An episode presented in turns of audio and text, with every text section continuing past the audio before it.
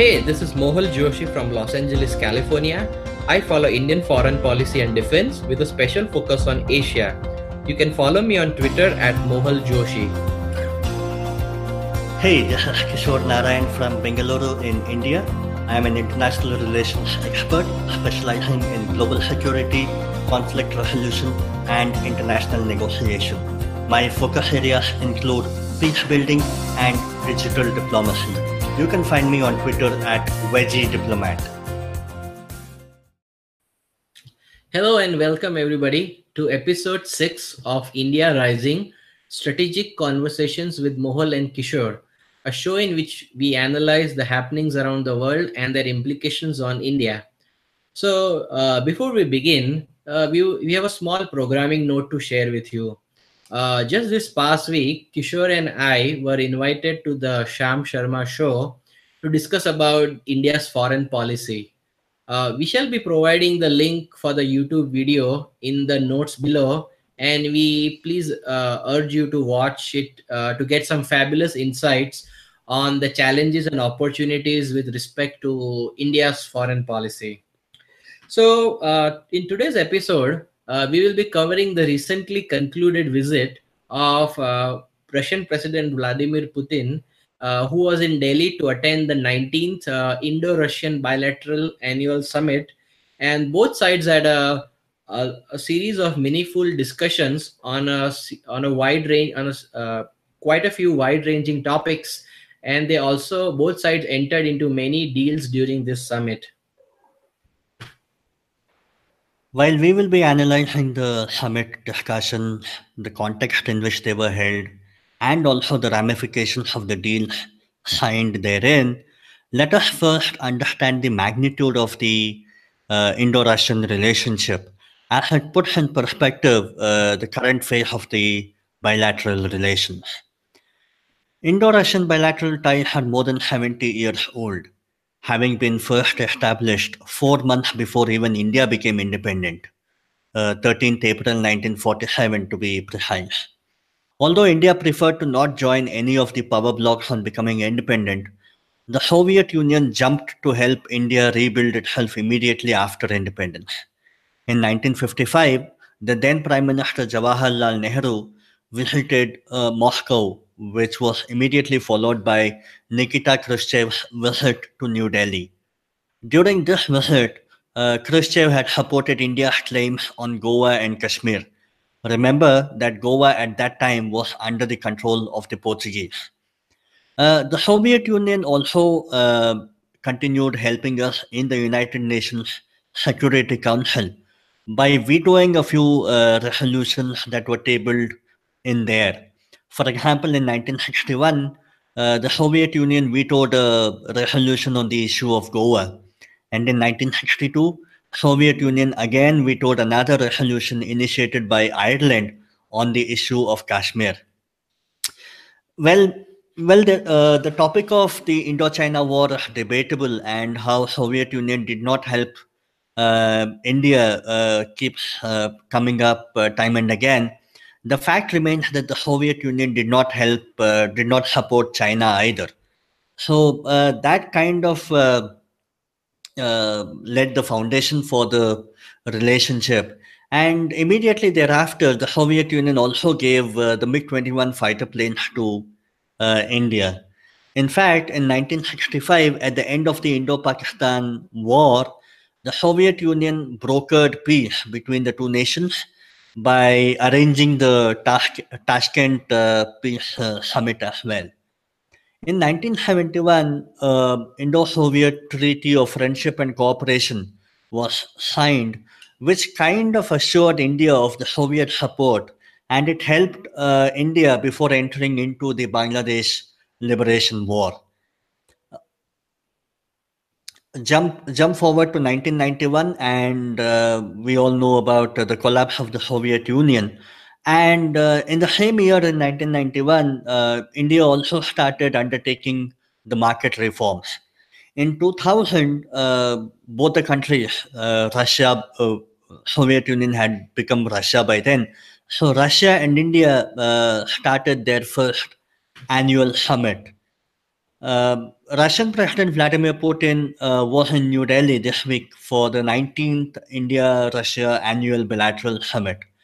This annual summitry is unique as Russia is one of the only two countries, the other one being Japan, uh, with which India holds this kind of a, a top level summit. When it comes to membership in regional and international organizations, both India and Russia are members of the United Nations, the G20, the BRICS, the Russia, India, China uh, grouping, and also the Shanghai Cooperation Organization. And in all these, Russia and India cooperate very closely. In fact, it was Russia which all along pushed for India's inclusion in the uh, Shanghai Cooperation Organization, even if this had uh, even if this came at the expense of a concession to, Chi- to China to include Pakistan in the organization. Fighting terrorism is the main thrust of the SCO besides enhancing economic cooperation. India is planning to gift Russia three flight worthy Indian built MiG 21 to be showcased in Russian museums.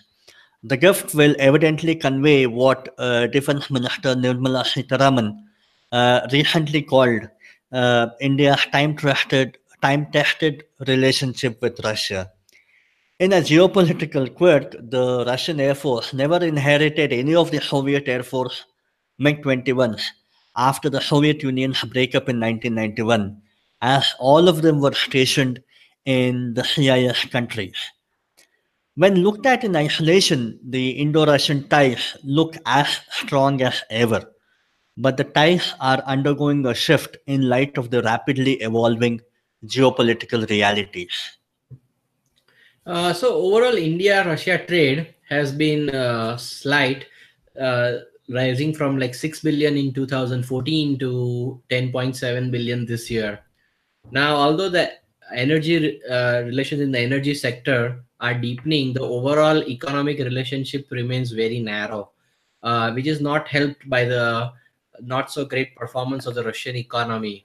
Uh, as uh, Dhruva Jaishankar, uh, fellow at the Brookings Institute, mentioned a few months ago, that just five years ago, Russia's GDP was 20% larger than India's, while today the circumstances have changed where India's GDP is 70% larger than Russia's.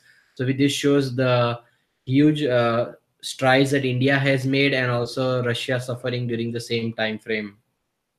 Uh, so this year at the Shangri-La Dialogue in Singapore, uh, Prime Minister Modi, while delivering the keynote address, surprised some by saying that President Putin and I shared our views on the need for a strong multipolar world order for dealing with these challenges of our time. So Prime Minister Modi was sending a message to the Trump administration that it should not take India for granted. In addition, both India and Russia have started looking outwards to diversify their dependence on each other. Now, Russia, due to the uh, the sanctions uh, which have been imposed by the West, uh, the West is its biggest challenge in terms of foreign policy and its priorities. So they have been busy at pushing back at the West at every level. Russia is also concerned about India's growing defense ties with US, with whom which uh, with US, which we signed the Comcasa agreement during the recent two plus two dialogue, and which we did cover in our uh, previous episode. Now, US to counteract the Russian uh, influence, like is trying to threaten sanctions through the CAATSA, which is your countering America's adversaries through sanctions act uh, for if other nations buy Russian military hardware and this applies to the S400 agreement, which India uh, has signed recently with Russia. So India is, on the other hand, India is also worried about Russia's growing dependence on uh, China in energy, connectivity, and defense, as well with the new Russian growing proximity with Pakistan due to the belief that uh, that it can help keep ISIS out of Afghanistan and also accommodating the Taliban. Plus, also with the growing drift of India towards the US, Russia is also trying to counterbalance by growing close to Pakistan uh, as a counter move. In fact, for India, what should be concerning is the Russia increasing tilt towards Pakistan. Uh, Moscow had historically supported New Delhi, as we uh, saw earlier, uh, by repeatedly uh, vetoing resolutions at the uh, Security Council. Today, however, there is a change in how Moscow views its regional priorities in South Asia. In a significant development, the joint declaration issued at the end of the first ever Six Nation Speakers Conference in Islamabad, held in December, uh, supported the Pakistani line on Kashmir. Uh, this declaration, signed by Afghanistan, China, uh, Iran, Pakistan, Russia, and even Turkey, underscored that for uh, ensuring global and regional peace and stability, the issue of Jammu and Kashmir uh, needs peaceful resolution by Pakistan and India in accordance with the UN Security Council resolutions. Pakistan's Kashmir fixation meant that it forced other interlocutors to bring the Kashmir issue to the declaration. Now, in terms of Russia's uh, uh, close ties with Taliban, uh, Russia actually invited Taliban uh, hardly a fortnight ago to kind of discuss with uh, the Taliban about uh, the the peace initiative that could be uh, carried out uh, to to have a political settlement to the stalemate that we see in Afghanistan. Now, this is actually a problem for for India simply because India does not have fond memories of interacting with the Taliban, courtesy the Kandahar hijacking. Now, uh, India again uh, does not recognize uh, Taliban as a valid political entity either. Now, uh, as and when Taliban gets into the limelight of the political uh, establishment in Kabul, uh, countries like Russia, countries like China, they all would uh, end up having uh, a lion's share of uh, close ties with Afghanistan. This would leave India kind of isolated since ideologically India would not want to uh, deal with uh, Taliban. So India does have a major, uh, major worrying uh, concern uh, in that regard. Now, when it comes to Pakistan, uh, Russia and Pakistan signed a ten billion dollar natural gas deal earlier in the earlier in the year. In addition, they also signed a two billion dollar Karachi Lahore pipeline as well. In fact, in 2016, uh, we all know that uh, Pakistan and uh, Russia held uh, military exercises uh, in uh, in Pakistan. there were news reports that these military exercises would be conducted in Pakistan-occupied Kashmir, which was a which was a major red line that India objected to and eventually these military exercises were conducted in the Khyber Pakhtunkhwa uh, province of Pakistan. Now, while everybody thought that uh, uh, these military exercises would be a one-off uh, event, uh, the second edition of this was conducted in 2017 in Russia in a place called Mineralnye Vody. So I think Kishore, this shows that just in a multipolar world that we are living in today everybody's trying to balance by making sure they reach out to all sides to maintain their position in the global state of affairs. Indeed kind of uh, reflects uh, prime minister modi's statement in the shangri-la dialogue. Yeah. Okay so moving on to the agreements that were signed this week uh, as part of this uh, meet between uh, Prime Minister Modi and uh, President Putin. So one of the one which got the most uh, highlight was the S400 air defense system. So this is like one of the biggest uh, deals that India and Russia have signed. Uh, the deal is for I believe like 5.2 billion for five batteries of the S400 missile. There were like at least like I believe three rounds of talks before the final uh, in the final round of negotiations. So what's S400? S400 is the long range uh, anti-aircraft weapon system. This system is uh, considered the best among its peers and referred to many, including the those in the Indian Air Force, as a game changer. So it's a system of highly uh, mobile system of radars, missiles, all the way from like 40 to 400 kilometer range to address multiple threats, which can range from a small UAV all the way up to ballistic missiles and also including aircrafts in between. The system can acquire targets nearly like 600 kilometers away, which means uh, the system is based on near the border in India. It can peer deep inside Pakistani territory and pick up aircraft as soon as they are airborne, and also monitor fighter jets taking off from airfields in the Tibetan plateau. So S-400, importantly, will complement India's existing uh, multi-layer defense envelope. So at the first level, we have the short range surface to air missile, the very well known Akash missile, which has a 20 to 40 kilometer range. After that comes the medium range Barak air, uh, system, which we imported from Israel, which has a 70 kilometer range. And the S 400 will be the third tier of this uh, air defense system against uh, UAVs and aircraft targets. So, this will help make the uh, the Indian air defense much more harder to penetrate for uh, with uh, Pakistani and uh, Chinese fighter jets.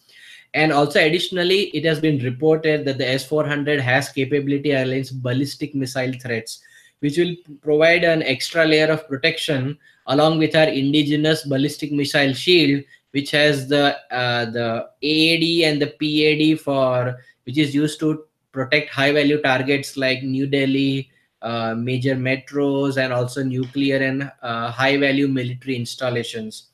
So this will give uh, protection against a wide spectrum of uh, airborne threats. Now the plan is that India wants to deploy three of these batteries against Pakistan and two of them against China, each on the east, western and eastern sectors uh, respectively. while talking about the virtues of the system, the current air chief uh, bs dhanoa had said that especially when we are lacking in terms of operational squadrons like we only have 31 operational squadrons versus the sanctioned strength of 42 this will be kind of a booster shot for the indian air force this will help up air the free up uh, aircraft from serving in an air superiority role which the s400 can now take care so that the Indian Air Force, which is with its meager strength of 31 squadrons, can focus on other tasks undertaken by them. Uh, now it's certain that this S400 deal won't go down well in Islamabad or Beijing.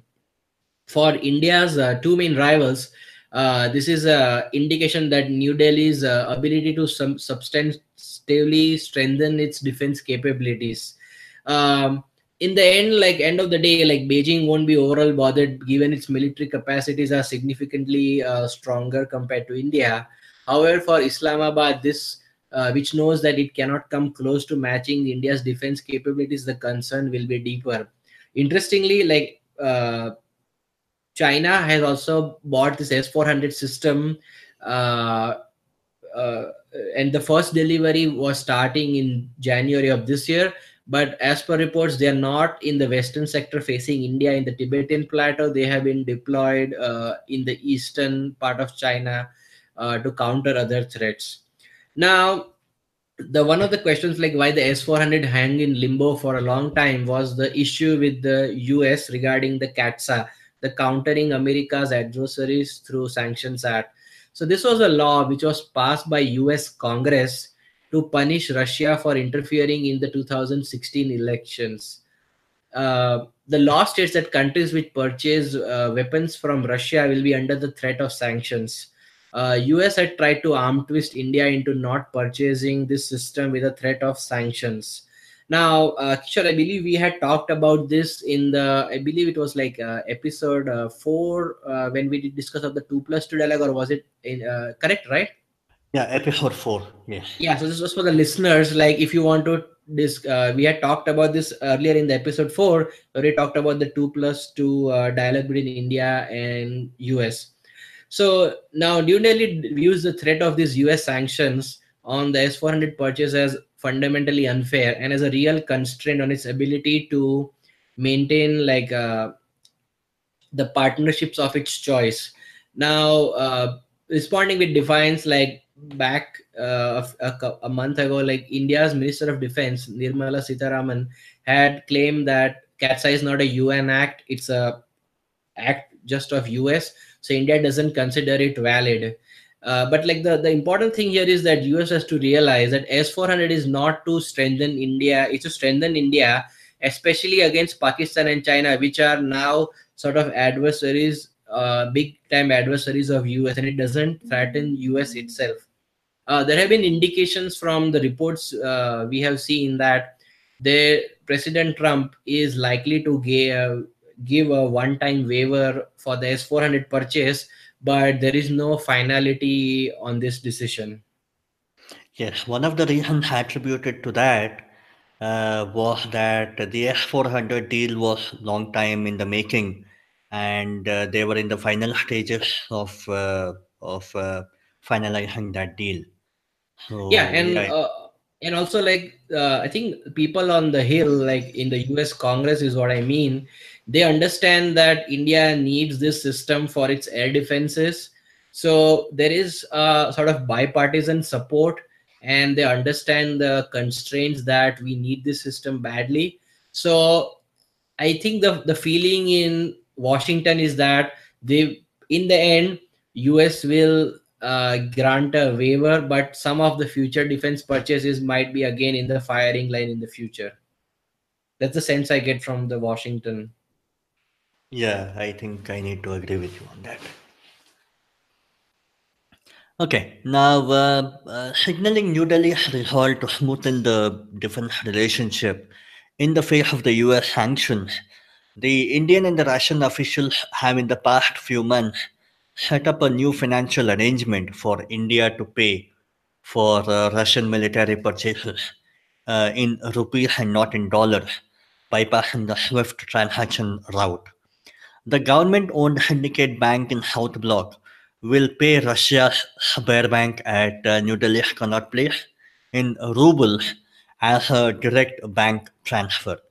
The first tranche of currency equivalent to $40 million was transferred in early September to pay for the refit of one of the two Indian Navy submarines currently in Russia.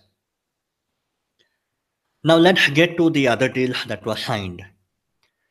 Nuclear energy has been one area in which Russia has helped India even before India got an energy waiver.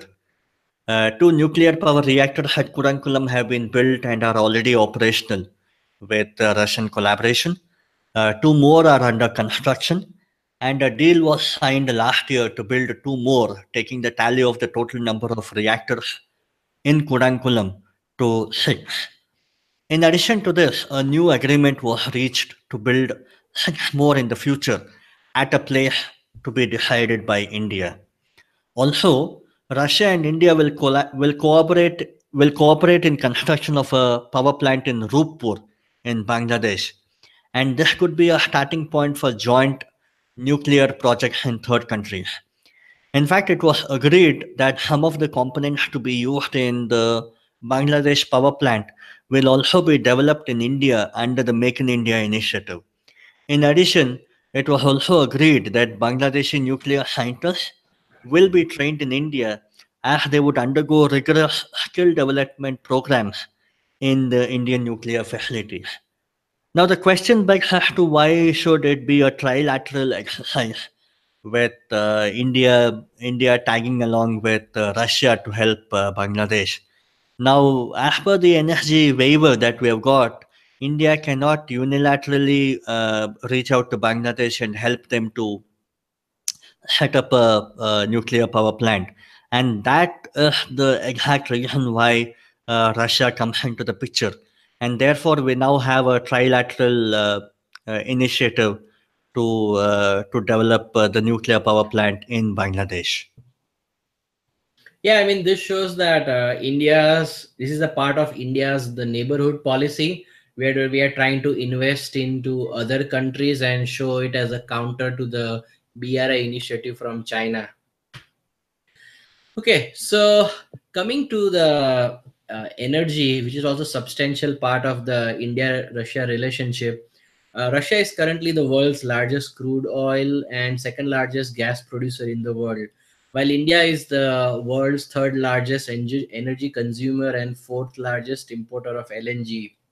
Now, Russia has a potential to be a significant supplier for Indian hydrocarbon demand, uh, which has been steadily increasing over in the as we grow along as a high rate. Uh, in the last few years, Indian companies have made uh, investments of more than US, I mean, 10 billion US dollars in acquiring varying stakes in strategic uh, Russian uh, gas and oil projects. On the other hand, uh, Russian a Russian company consortium uh, invested like 13 billion dollars in Essar Oil in 2016. the first LNG cargo under the long term agreement, uh, which was estimated to be like 25 billion over a period of 20 years, uh, signed between GAIL and uh, Gazprom, arrived in June at the LNG terminal in Dahej, Gujarat. Uh, Russia is also now supplying uh, liquefied natural gas um, uh, to the Dahej as part of this agreement. Now, moving on to the, the space, so in terms of space research cooperation, Soviet Union has helped India nurture its uh, nascent space program from the early days. In fact, uh, India's very first satellite Aryabhatta was launched using, using a Soyuz launch vehicle. Uh, even India's only astronaut to have uh, reached space, uh, Wing Commodore Rakesh Sharma, went to space in a Soyuz uh, T-11 spacecraft. Russia's help in Chandrayaan, the mission to the moon, has uh, been appreciated by India time and again. So this uh, on August 15, during his Independence Day address to the nation, Prime Minister Modi had announced the, an aggressive uh, plan to have a manned space mission by 2022. So Russia on Friday extended cooperation in these efforts to send uh, a three-man crew to the in space by 2022. Uh, Interestingly, Russia has offered a ride for a short visit to the International Space Station on board a Soyuz spacecraft for an Indian astronaut uh, for a short training mission in 2022. Uh, this offer was made uh, actually when External Affairs Minister Sushma Swaraj had visited Russia just last month. Uh, to help India, uh, another uh, facet of cooperation has been the NAVIC system. So NAVIC, like G, the like the GPS system, Russia has agreed to India to set up a monitoring station near Novosibirsk uh, in Siberia. While interestingly, uh, India also has a, has allowed the Russian uh, positioning system called GLONASS uh, for a station to be set up in India, uh, respectively. Now, uh, moving on to the another deal which was signed uh, yesterday was the I regarding the INSTC, which is uh, known as the International North-South Transport Corridor.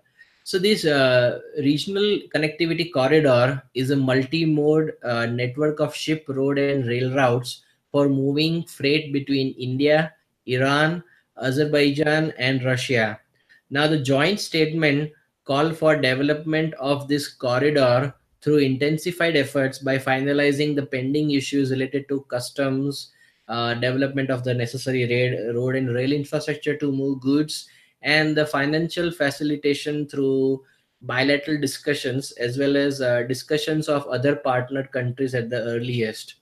Uh, both the sides welcome this uh, that that the, the proposed the proposal of a trilateral meeting between India, Russia, and Iran, the three major components of this INSTC, on the issue of Indian goods transportation through the territory of Iran to Russia. Uh, as per reports, uh, the the INSTC is supposed to shorten the transit time for uh, for goods from uh, India to Russia by almost 20 days compared to the Suez Canal.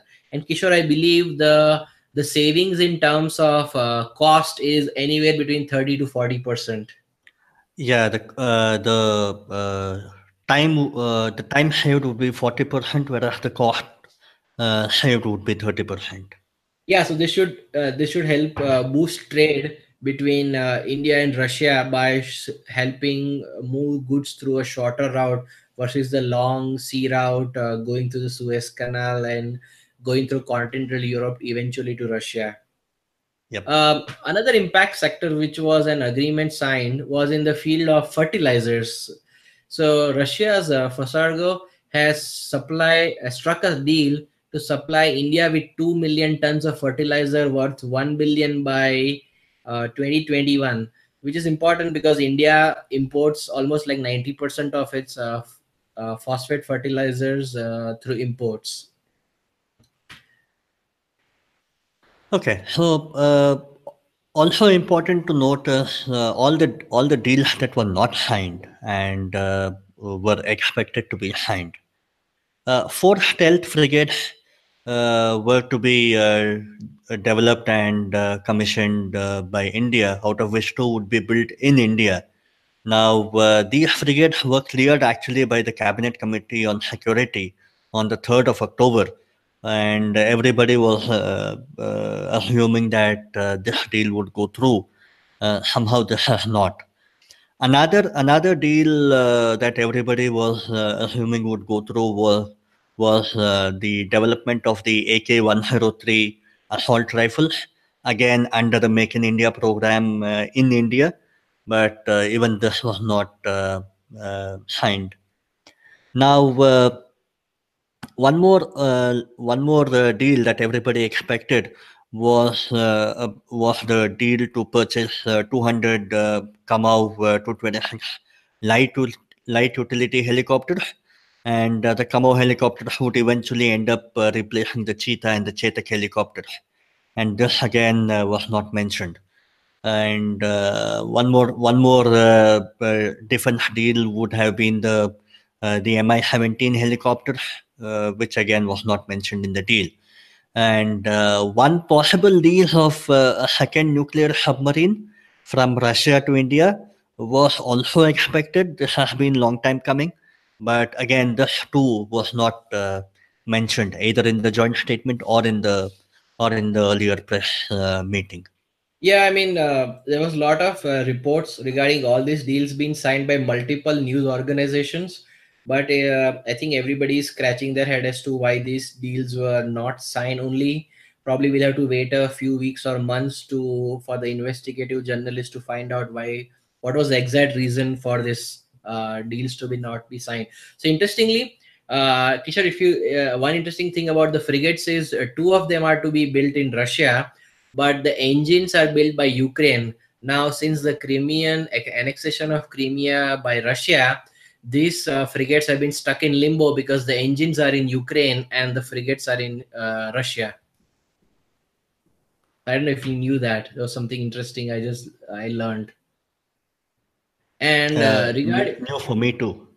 yeah, so regarding the nuclear submarine, so we already have INS Chakra, which I believe is on lease up till 2022 but the government and the Indian Navy they want to start negotiations for lease of a second nuclear submarine, which the the deal was supposed to be for like two billion dollars, so that by the time they have to return INS Chakra back to Russia after the lease expires, they can have another submarine to be leased uh, to replace the uh, the submarine which needs to be given back and regarding the the Chetak and the che- uh, the Cheetah and the Chetak helicopters, which are like almost obsolete. So the Navy has been demanding for a long time for the the 200 the this uh, KA 2226 light utility helicopters. Now this is also interesting in the context that on one hand we try to balance Russia with US. So one example is for the light utility helicopters we are going to Russia to buy the 200 of these with some make in India component. And for the naval multi-role helicopters we are going to go to russia to buy the sikorsky sh-60 so kind of balancing this is how india does balancing between both so moving on like um, so while it is obvious that like from these deals that the india russia ties which are more than seven decades old and have spread beyond the field of uh, security and strategic cooperation it is most important uh, dimension of the bilateral uh, relation between the two nations now russia has like I mean, the over the past few years, like we all have observed that India has slowly drifted towards the United States of America. Now, this leads some to incorrectly conclude that we don't need Russia anymore, and like you, we just go uh, fully with USA. But this is not right because Russia is never going to be replaced entirely with USA. Now, India has truly diversified with uh, with more than 10 billion of US arm purchases. But India is not going to dump Russia and throw in its hat completely with the US. Russia has been a highly reliable partner of India from the pre-Cold War days and will continue to remain so.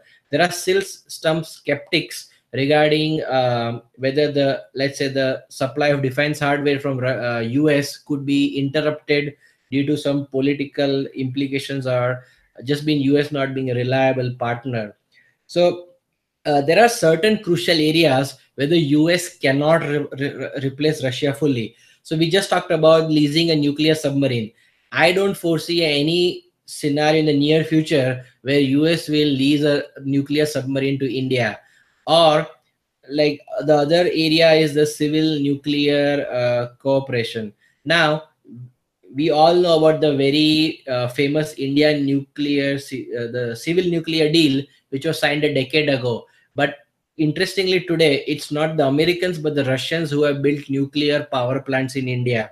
So there are uh, no doubt there are some irritants to our relationship with russia such as russia's growing proximity to china I mean, this is due to its economic compulsions arising from economic sanctions from the West.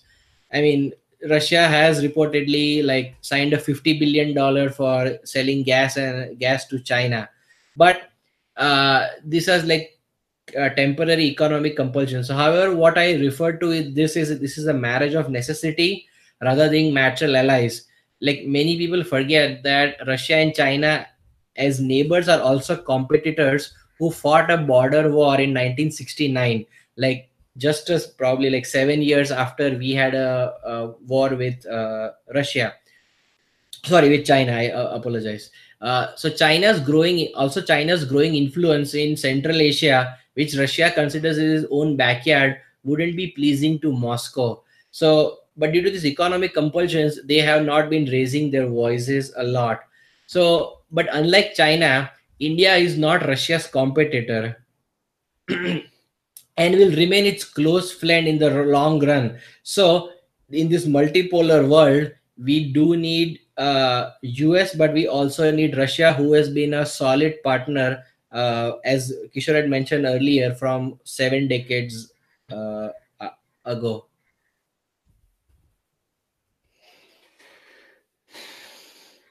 Yeah, that, dear listener, uh, wraps up today's episode on the 19th annual summit of India and Russia.